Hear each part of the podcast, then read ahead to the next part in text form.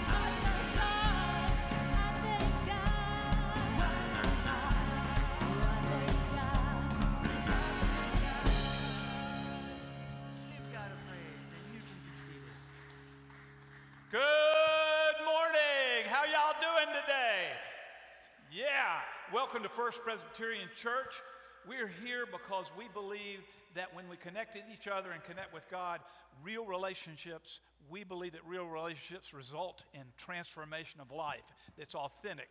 That's why we're here. I hope that you'll experience some of that real relationship connecting to God and each other and sense transformation in your life in the next hour.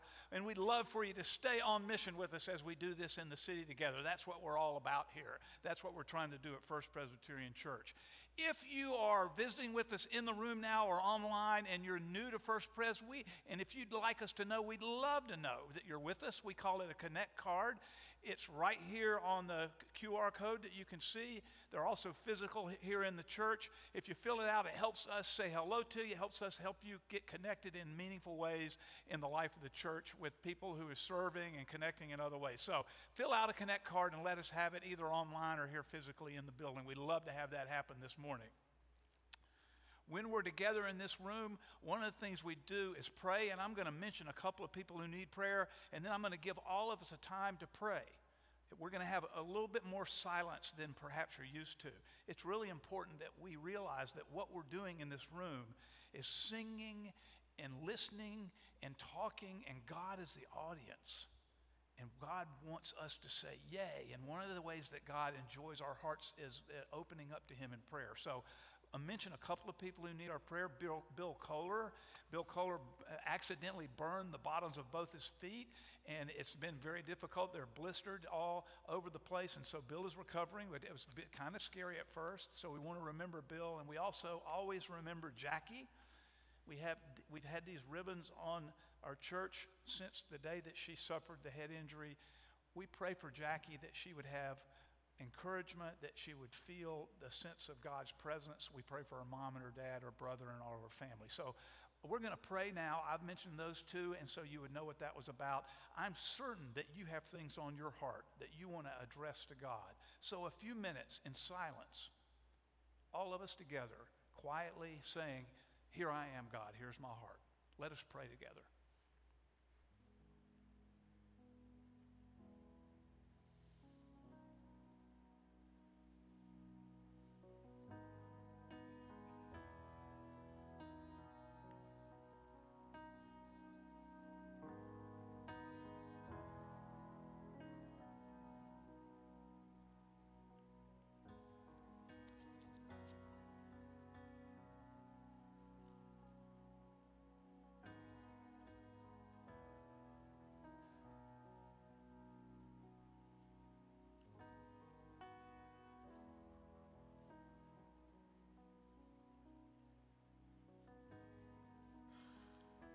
Gracious God, we know that you pay careful attention to us, loving attention, forgiving attention, and your heart is gladdened when we simply aim ourselves at you and speak to you.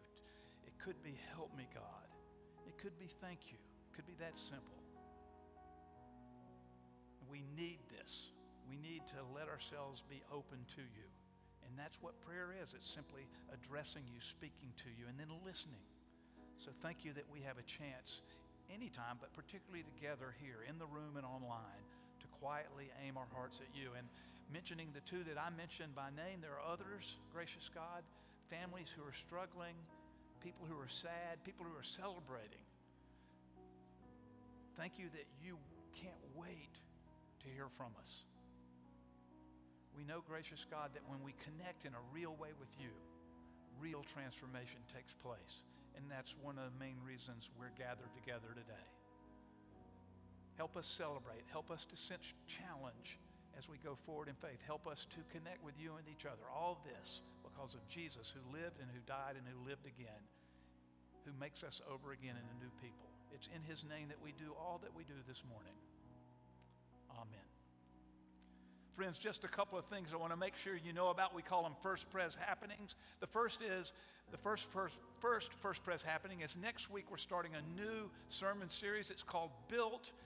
There's a pun there because there are things getting built physically in the life of our church, but this is about how to build a life that will last and where things like foundation and blueprint, et cetera, that's what we're going to be talking about. And that's going to be a lot of fun. Wanted you to be aware of that. So that starts next Sunday. Also, secondly, for some fun, we're going to see the Rays play the, the ball, the first pitch, 105 p.m. on Sunday, August 22nd. If you can sign up by the end of two weeks from today, August 8th, that's the way you can get the tickets. It's 40 bucks. You can go to our website, click, click, click, and take care of it. Pay us, and then we'll go and buy the tickets. That makes sense. I hope so. We always also want to remind each other of the way that we've been given a lot by God, and we have some cool stuff for you this morning.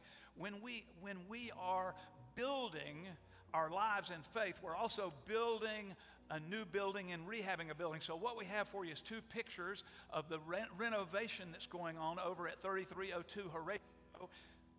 So, what you see here, now go back to the first one, please and stay there just a sec. This is a, p- a picture of the rooms that are being built out, what we call life groups. When people meet together on purpose in groups, we call them life groups. This is a part of what's happening for children for their group meetings. So when they're together in five year olds or nine year olds or whatever, they're, however they're divided up, that's what that is. The second picture is the, the uh, eastern half of that 6,700 square feet, and this is the next picture. Let's go to the, there we go.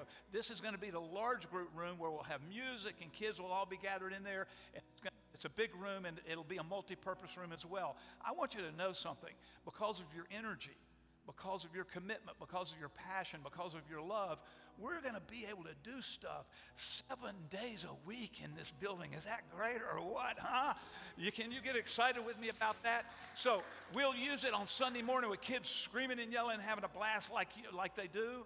But guess what? You can use it Sunday afternoon, Saturday morning, Tuesday night, whenever we want to use it. We'll figure out cool ways to use this building to bless our community. That's what we're going to be able to do. We're going to make a difference in the community, and people are going to be able to access our spot. It's going to be awesome. So, continuing as you always are, we always let you know there's five ways. Part of what you give is money. You give your time, you give your commitment, you give your passion, but you give money. Here are five ways that you can do that. And you are generous. You're taking good care of First Presbyterian Church's needs. We're also using money to help needs out in the world. We'll just keep doing this together. Keep responding with generosity to the generosity we've experienced in Jesus Christ. That's all I have for you now. And Adam and the band are going to lead us as we sing some more music. Remembering, we're singing to connect to God, singing, Yay, God.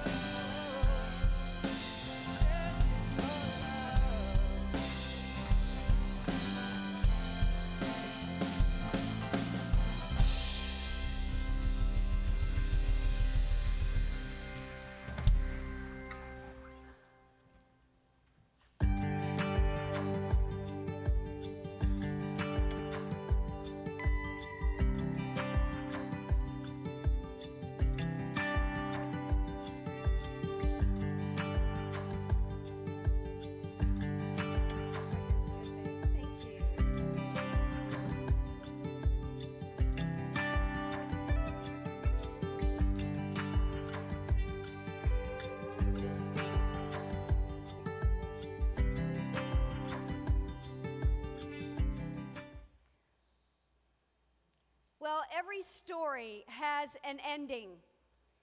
And four weeks ago in my sermon, I didn't tell you the ending to our family onward and upward Kilimanjaro climb story in Tanzania, Africa.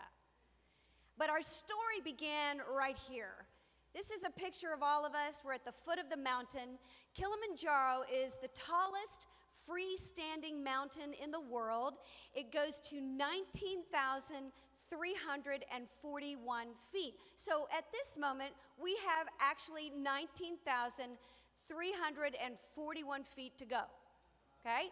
So we're starting, it's a warm climate. We're super excited. We had no idea, okay? The next picture shows how the story ends for Reed Connor, our son, and Kristen Connor, our daughter in law, married to our other son, Jamie. They summited on Kilimanjaro. So rather than an onward and upward moment, Fitz and I ended up in a story that looked a little bit more backward and downward, okay? So we here we go on Mount Kilimanjaro. Every day we're climbing. Part of the deal is that you climb up in altitude to a particular level. And then in order to acclimate, you come back down a little bit and spend the night. Well, my downward spiral began at about 15,000 feet when the terrain looked a whole lot more like Mars. Now, little did I know that you can climb Mount Kilimanjaro five times, and it's not uncommon for two out of the five times to not make it because of the chemical makeup in your body at that time. Well, just before this climb, I had fended off a really bad cold. And even though Fitz was a marathoner and I had run a half marathon that year, we both succumbed to severe altitude sickness. Now, you may remember that our guide Gabriel always told us from the first moment, even right at the very beginning of our climb, pole, pole, which means slowly, slowly in Swahili. And he would start us off slowly walking like this. And as we increased in altitude, our steps were to go even more slowly. And four weeks ago, I made you stand up and do it in the pews, and you were so frustrated with me because some of you were like, like this. I go, oh, no, no, no, no. Pole, pole. And I made you go like that. Well, Fitz and I were so sick that I want you to know walking like this was way too fast.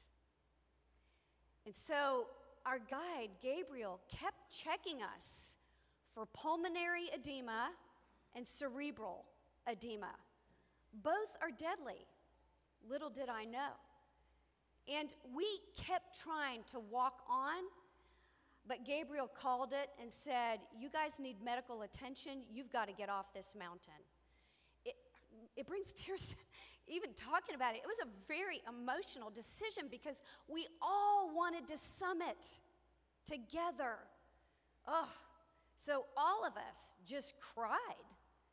And Fitz and I knew we had at least two days ahead of us to get off that mountain.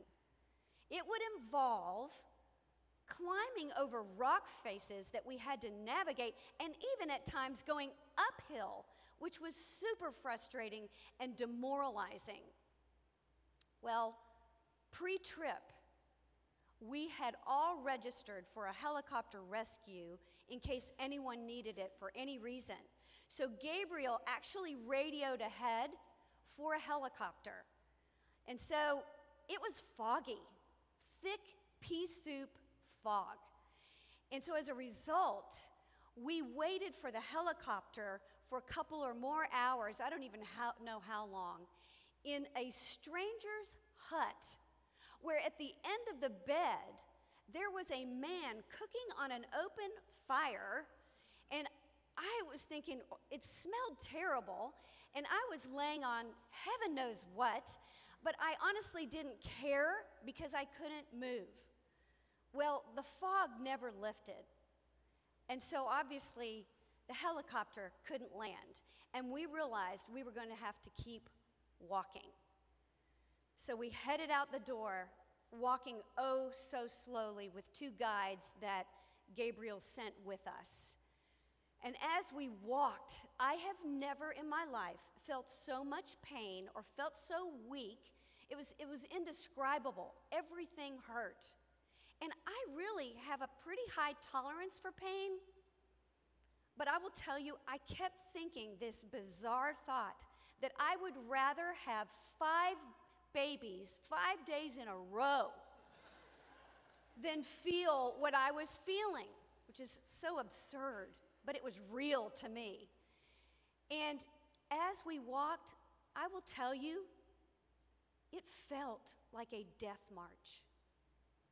And at one point, I looked at Fitz and said, just leave me on the trail.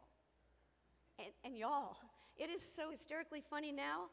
I meant it. Who am I? I meant it. And bizarrely, Fitz, as we decreased in altitude, he was feeling better with every step downward. But I was actually getting worse, which we would discover later why, and it had to do with severe dehydration. So I was not getting better. My story sort of ends in a stint in an African hospital that's not typically your first choice. But there were also some additional backward and downward moments that I'm happy to share with you privately. But I've got to tell you, I actually want to go back and climb Kilimanjaro and summit. Okay? And so I asked Fitz, I said, Fitz, will you go with me? Let's do this. Let's climb it again. And Fitz said, That would be a hard no. I am never going back on that mountain again. God never leads us backward in our life, but He does expose us to things that we may not desire.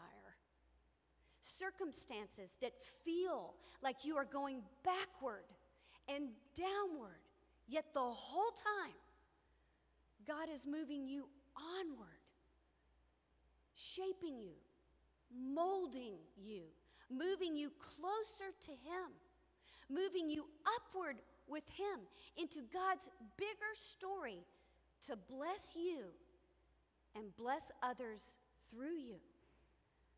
Joseph, whose life we have been following for the past few weeks, is on an onward and upward journey that most of the time feels like it's going backward and downward.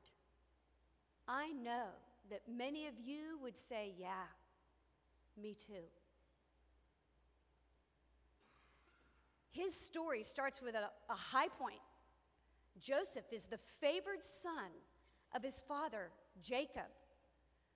But then he gets thrown into a pit and sold into slavery in Egypt by his own brothers because they are so jealous of him. So he ends up enslaved in Egypt, but quickly ends up becoming head of and running the household for a high level official in Egypt. And he is so good at what he does, managing things, strategizing, organizing, that he's running this household for this man, carte blanche, until this man's wife falsely accuses Joseph of rape. So now we get a new low point because Joseph is now thrown in jail. But Joseph, even in this moment, just keeps going onward, faithfully serving God, and ends up rising to the top, running the whole prison system. It eventually gets the attention of Pharaoh. A new high point occurs when Pharaoh elevates him to the second highest position in the land, prime minister of all of Egypt. Then Joseph is actually reunited with his brothers and his father after he forgives them unconditionally, begins providing for them.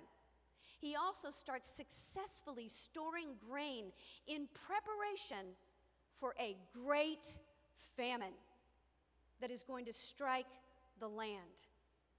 And in doing so, it gives Joseph the opportunity to save his brothers who betrayed him, to save his nation of Israel, to save the nation of Egypt, and all the nations of the world that now would have access to be able to purchase this grain back to an all time low when his father dies.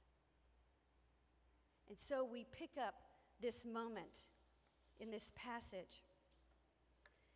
We know that um, through everything that Joseph went through, and everything that was a living nightmare for Joseph, Joseph shows us what it looks like to keep moving onward, serving God faithfully, no matter what is going on, and then to go upward with God by trusting in God's promise that He would play a major role in God's big story to bless the world.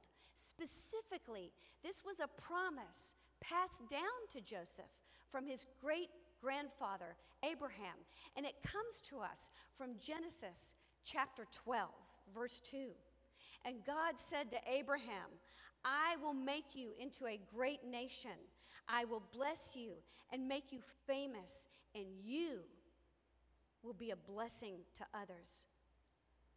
This promise was passed down from Abraham to his son Isaac. And then it was passed down from Isaac to his son Jacob. And then it was passed from Jacob to his son Joseph. And from Joseph, we get the nation of Israel. And from Israel, as this promise keeps getting passed down, we get Jesus. And Jesus is the fulfillment of this promise that God will bless every human being on the planet. I want you to know that Joseph never lost sight of this promise.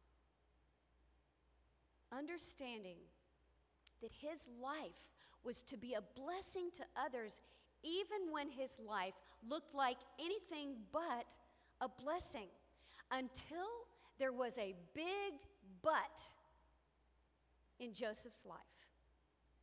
But is one of my favorite words in the Bible.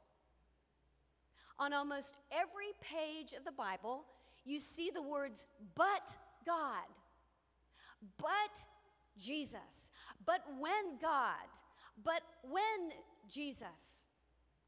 This simple term, but, captures the moment of God's powerful and mighty intervention.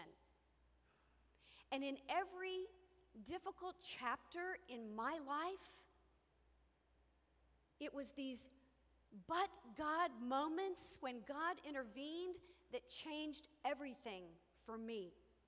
And you are about to see that it is a but God moment, and many of them, that changes the ending of Joseph's story. And it comes to us from Genesis chapter 50.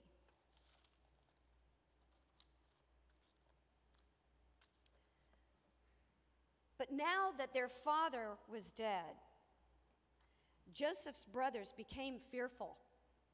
Now Joseph will show us his anger and pay us back for all the wrong we did to him, they said. So they sent this message to Joseph Before your father died, he instructed us to say to you, Please forgive your brothers for the great wrong they did to you, for their sin in treating you so cruelly. So we, the servants of the God of your father, beg you to forgive our sin. Can you feel it? Fear is just starting to set in for Joseph's brothers.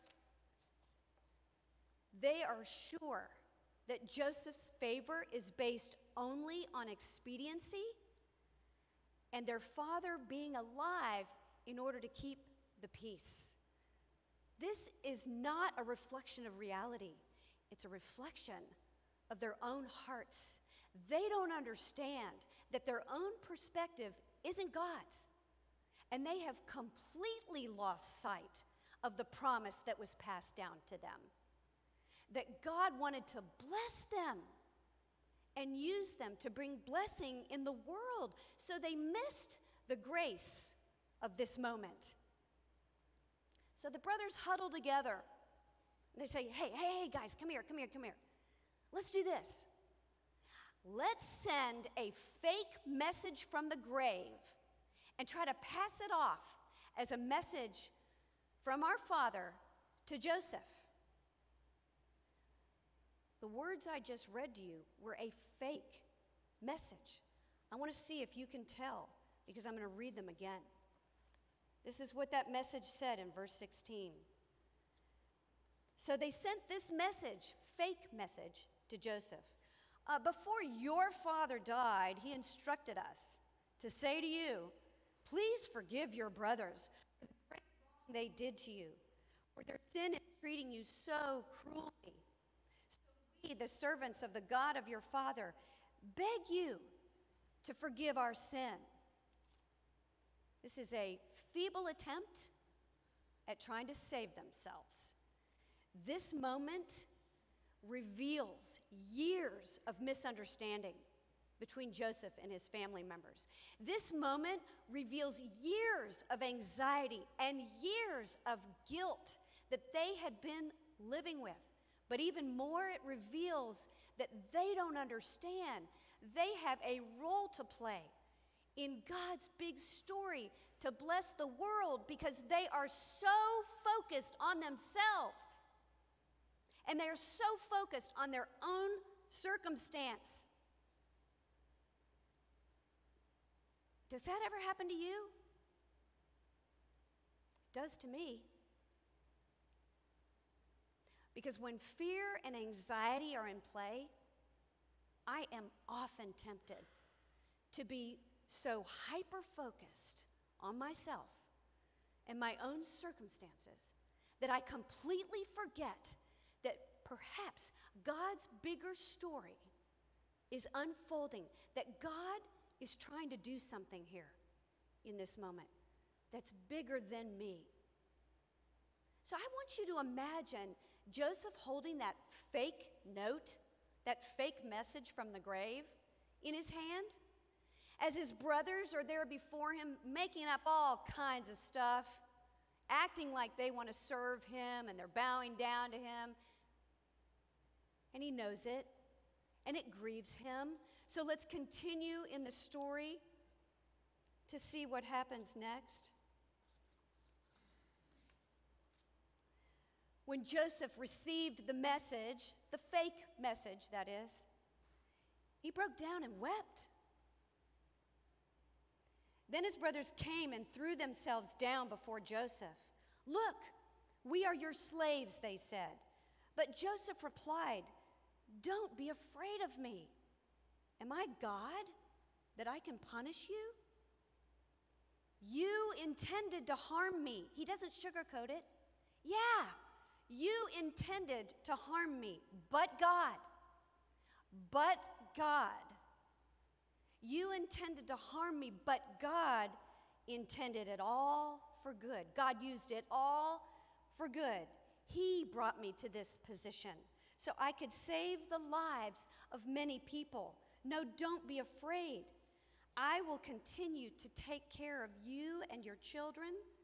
So he reassured them by speaking kindly to them. You intended to harm me. But God used it all for good. What words would you use as you think about the things that you've experienced in your life, all that you've been through that's been hard or are going through right now? What words would you use? You lied to me, but God used it all for good. You fired me, But God used it all for good. You left me. But God used it all for good. You betrayed me. But God used it all, all of it, for good.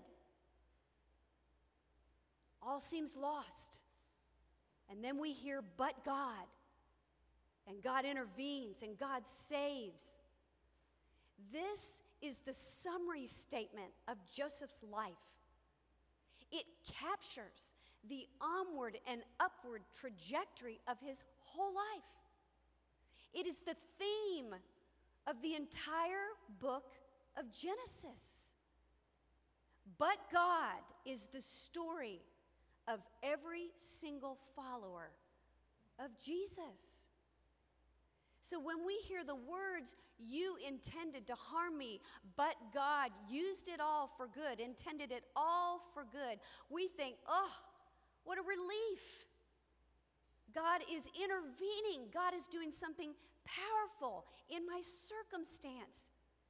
And it is tempting, is it not, to think that God's intervention is all for me and all for you, and it is. However, we are living in a story that is way bigger than me and way bigger than you. God's intervention isn't just so that you and I can feel comfortable.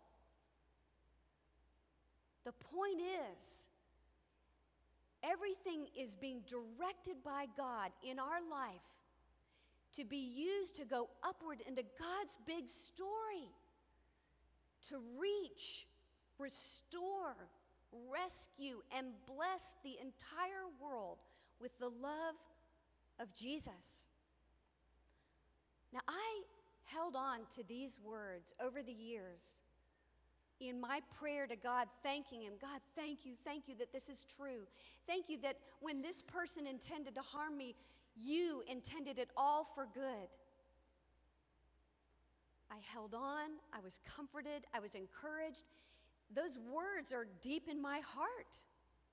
I didn't even have to memorize them because they have moved from here to here. I've claimed them so many times in prayer, but I need to tell you something. I never even noticed the rest of the sentence. Nope, didn't even see it. But the rest of the sentence matters. So I want you to look at it. You intended to harm me, but God intended it all for good. He brought me to this position so that I could save the lives of many people.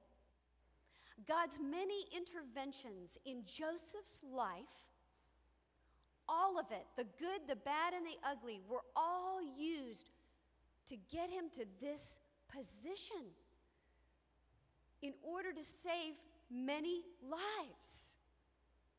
This points to God's purpose for Joseph in God's big story.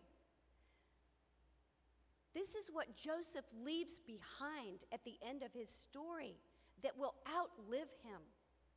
And I want you to know, I want you to understand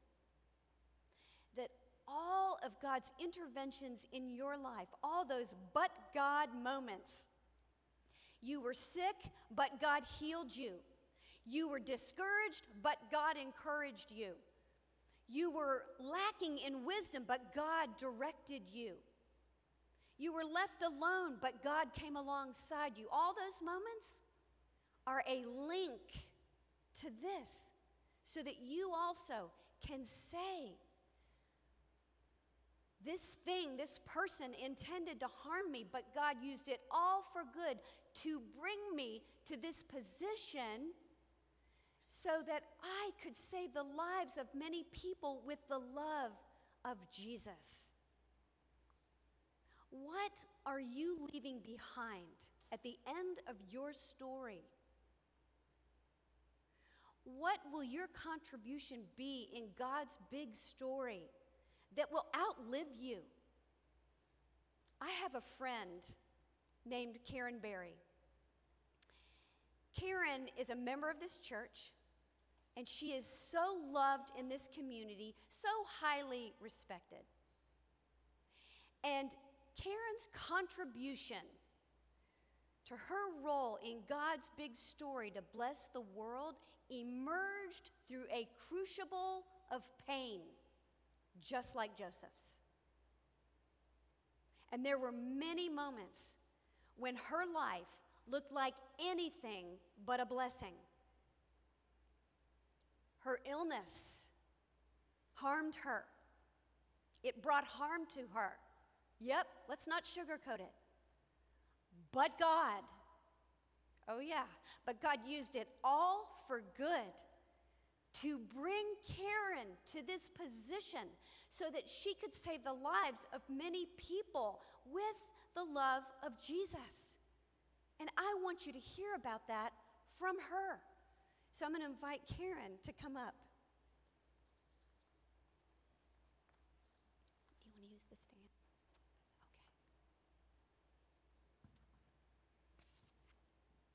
Okay. Hello, nice to see everybody.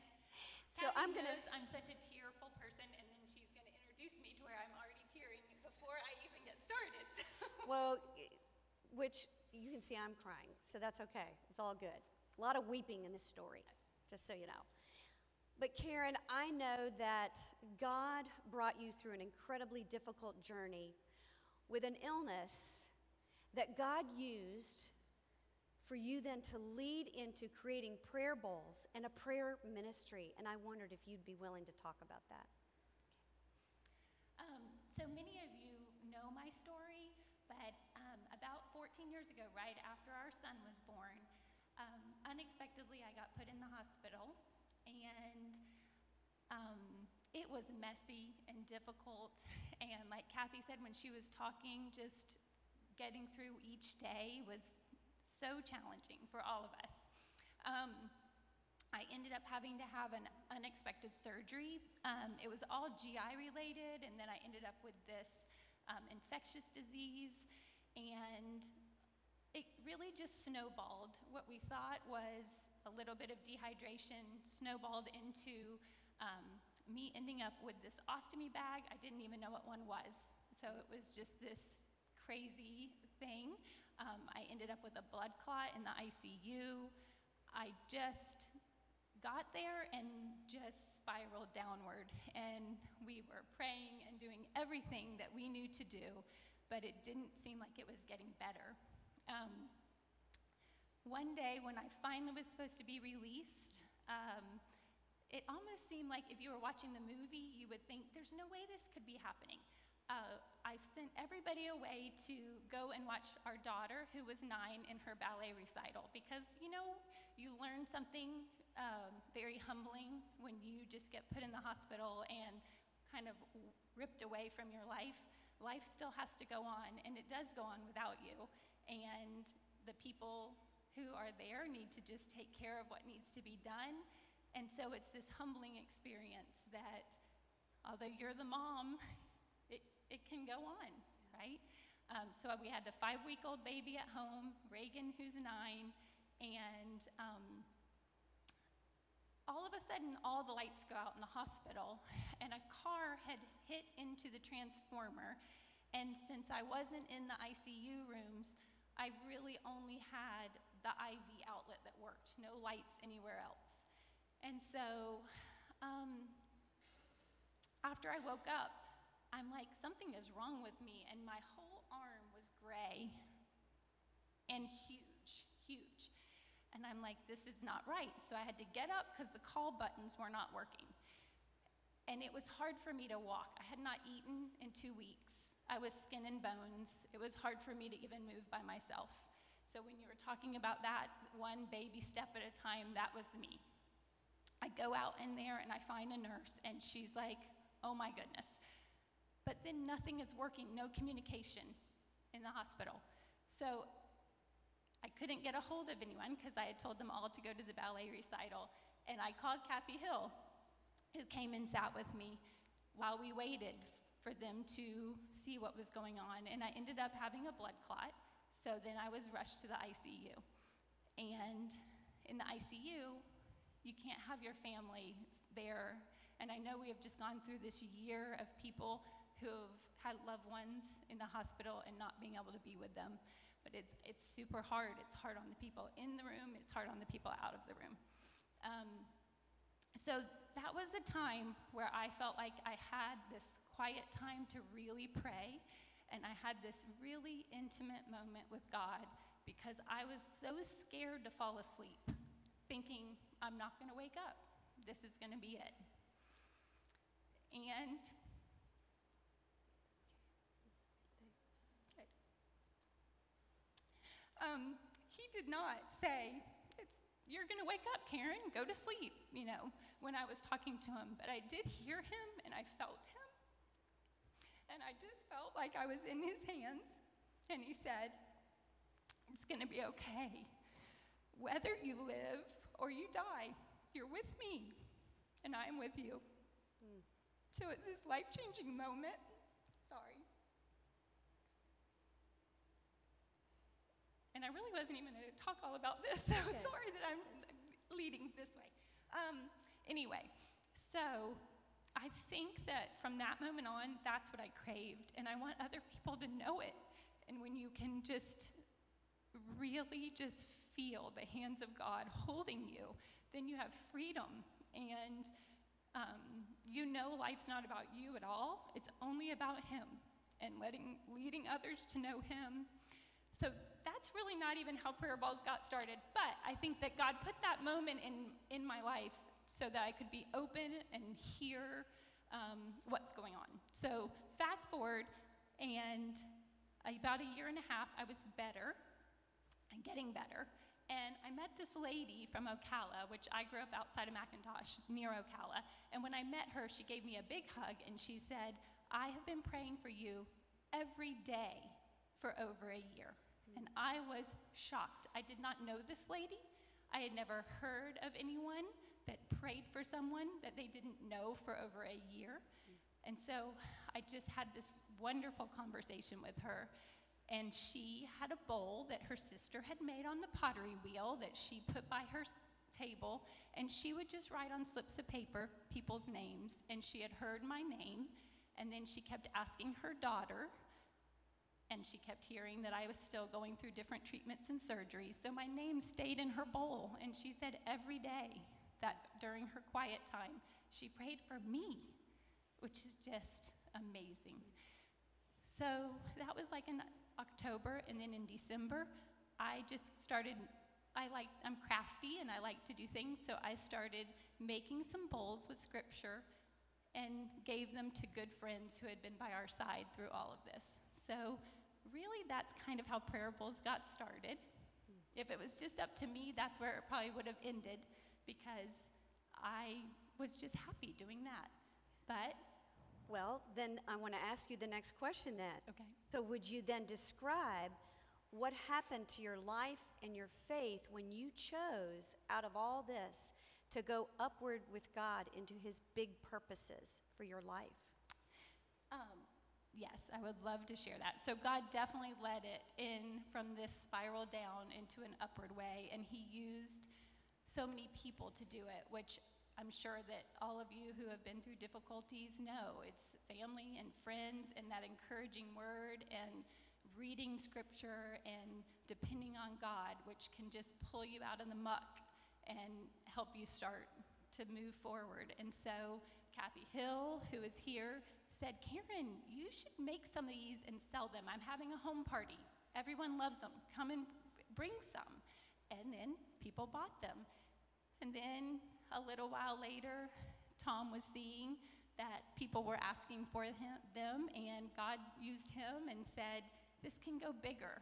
This can go bigger. And so, through Tom's encouragement, through what God had led him to believe and what God had put in my heart, then we got to start this business.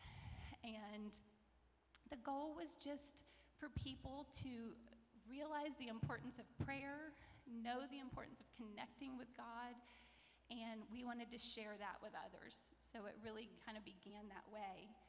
Um, but God doesn't ever stop there. He just keeps on right? He keeps on asking us to get way out of our comfort zone, which is being even up here on stage. Um, but someone put the idea of a weekly email into our heads, and we said yes. I think it's so important to be open and then say yes if you think it's God's will. And now we get to do a scripture and a prayer every week, and, and our database has gone over to 40,000 people. I don't even know how that is. It's, it's just amazing, and it's really all God. It's all God. Um, and then we've started a blog, and Kathy has done it for us. This past month was Matt Murphy telling about how he wrote the song, Jesus, I Gave You My Heart. It's just wonderful. So we've been, Tom and I have been so blessed to be led into this place where we can just share um, other people's testimonies and what God is doing in our lives and putting on our hearts with others. And uh, I think Fitz said a couple weeks ago to be blessed means that God's with you. And I just think we are so blessed because in our business every day, of course, it's ins and outs, and working with your husband, as you know, can have challenges. Um, and in the fourth quarter, might not have been the best time to invite me up, but summertime when things are a little more um, calm in the business is good. Um, but we have such special moments now with these people. It is, we've gotten a three page letter from someone who received a prayer bowl who said, I hadn't prayed, and someone gifted me this, and now my relationship with God is just back on track. And thank you so much. And it's just amazing. We get phone calls that someone just needs to talk and hear and pray together. Um, and so all of that is just I can't believe it. I don't know how it is that God, you know, picked me up. I, that song picked me up, spun me around, and put my feet on solid ground. I'm like, that's what I feel like. It was just this whirlwind. And then we sat back, and then He's just been like, here. And so we're just learning to say yes to what He calls us to do. And hopefully it just continues to be a blessing to oh, others. Thank you, Karen. Oh my gosh.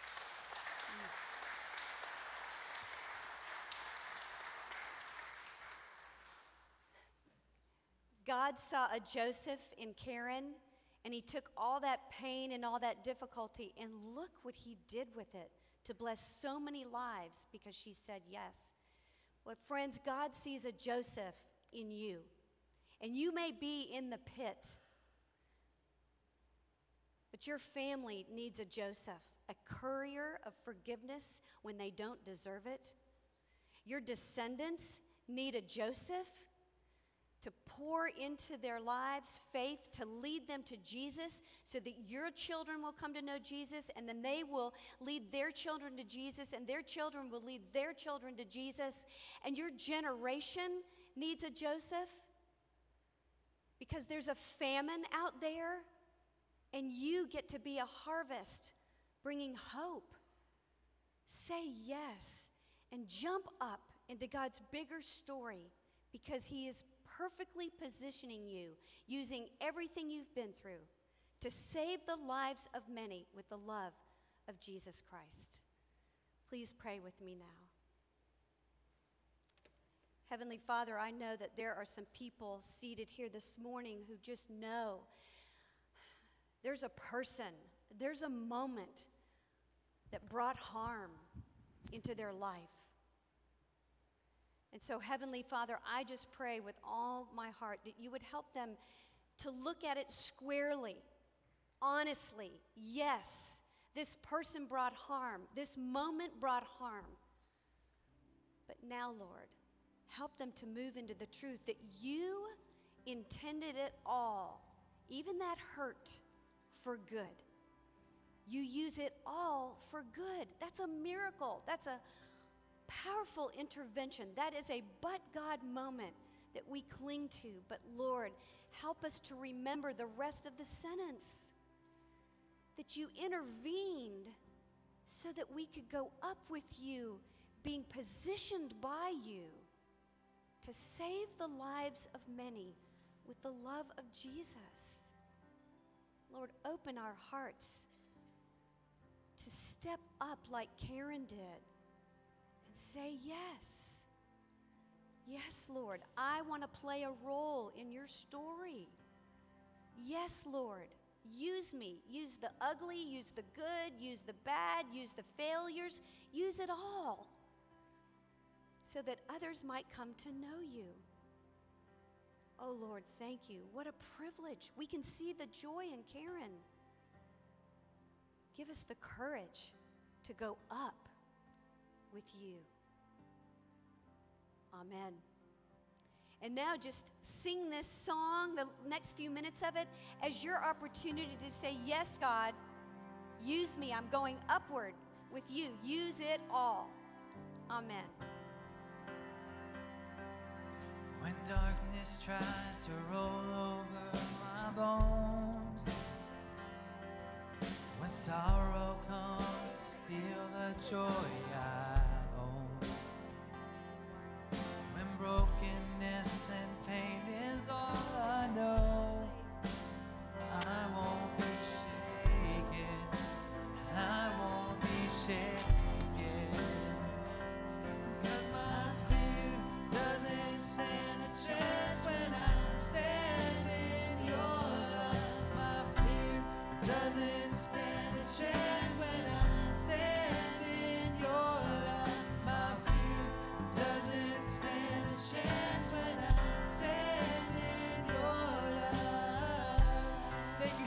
for joining us. We'll see you next time. Have a great day.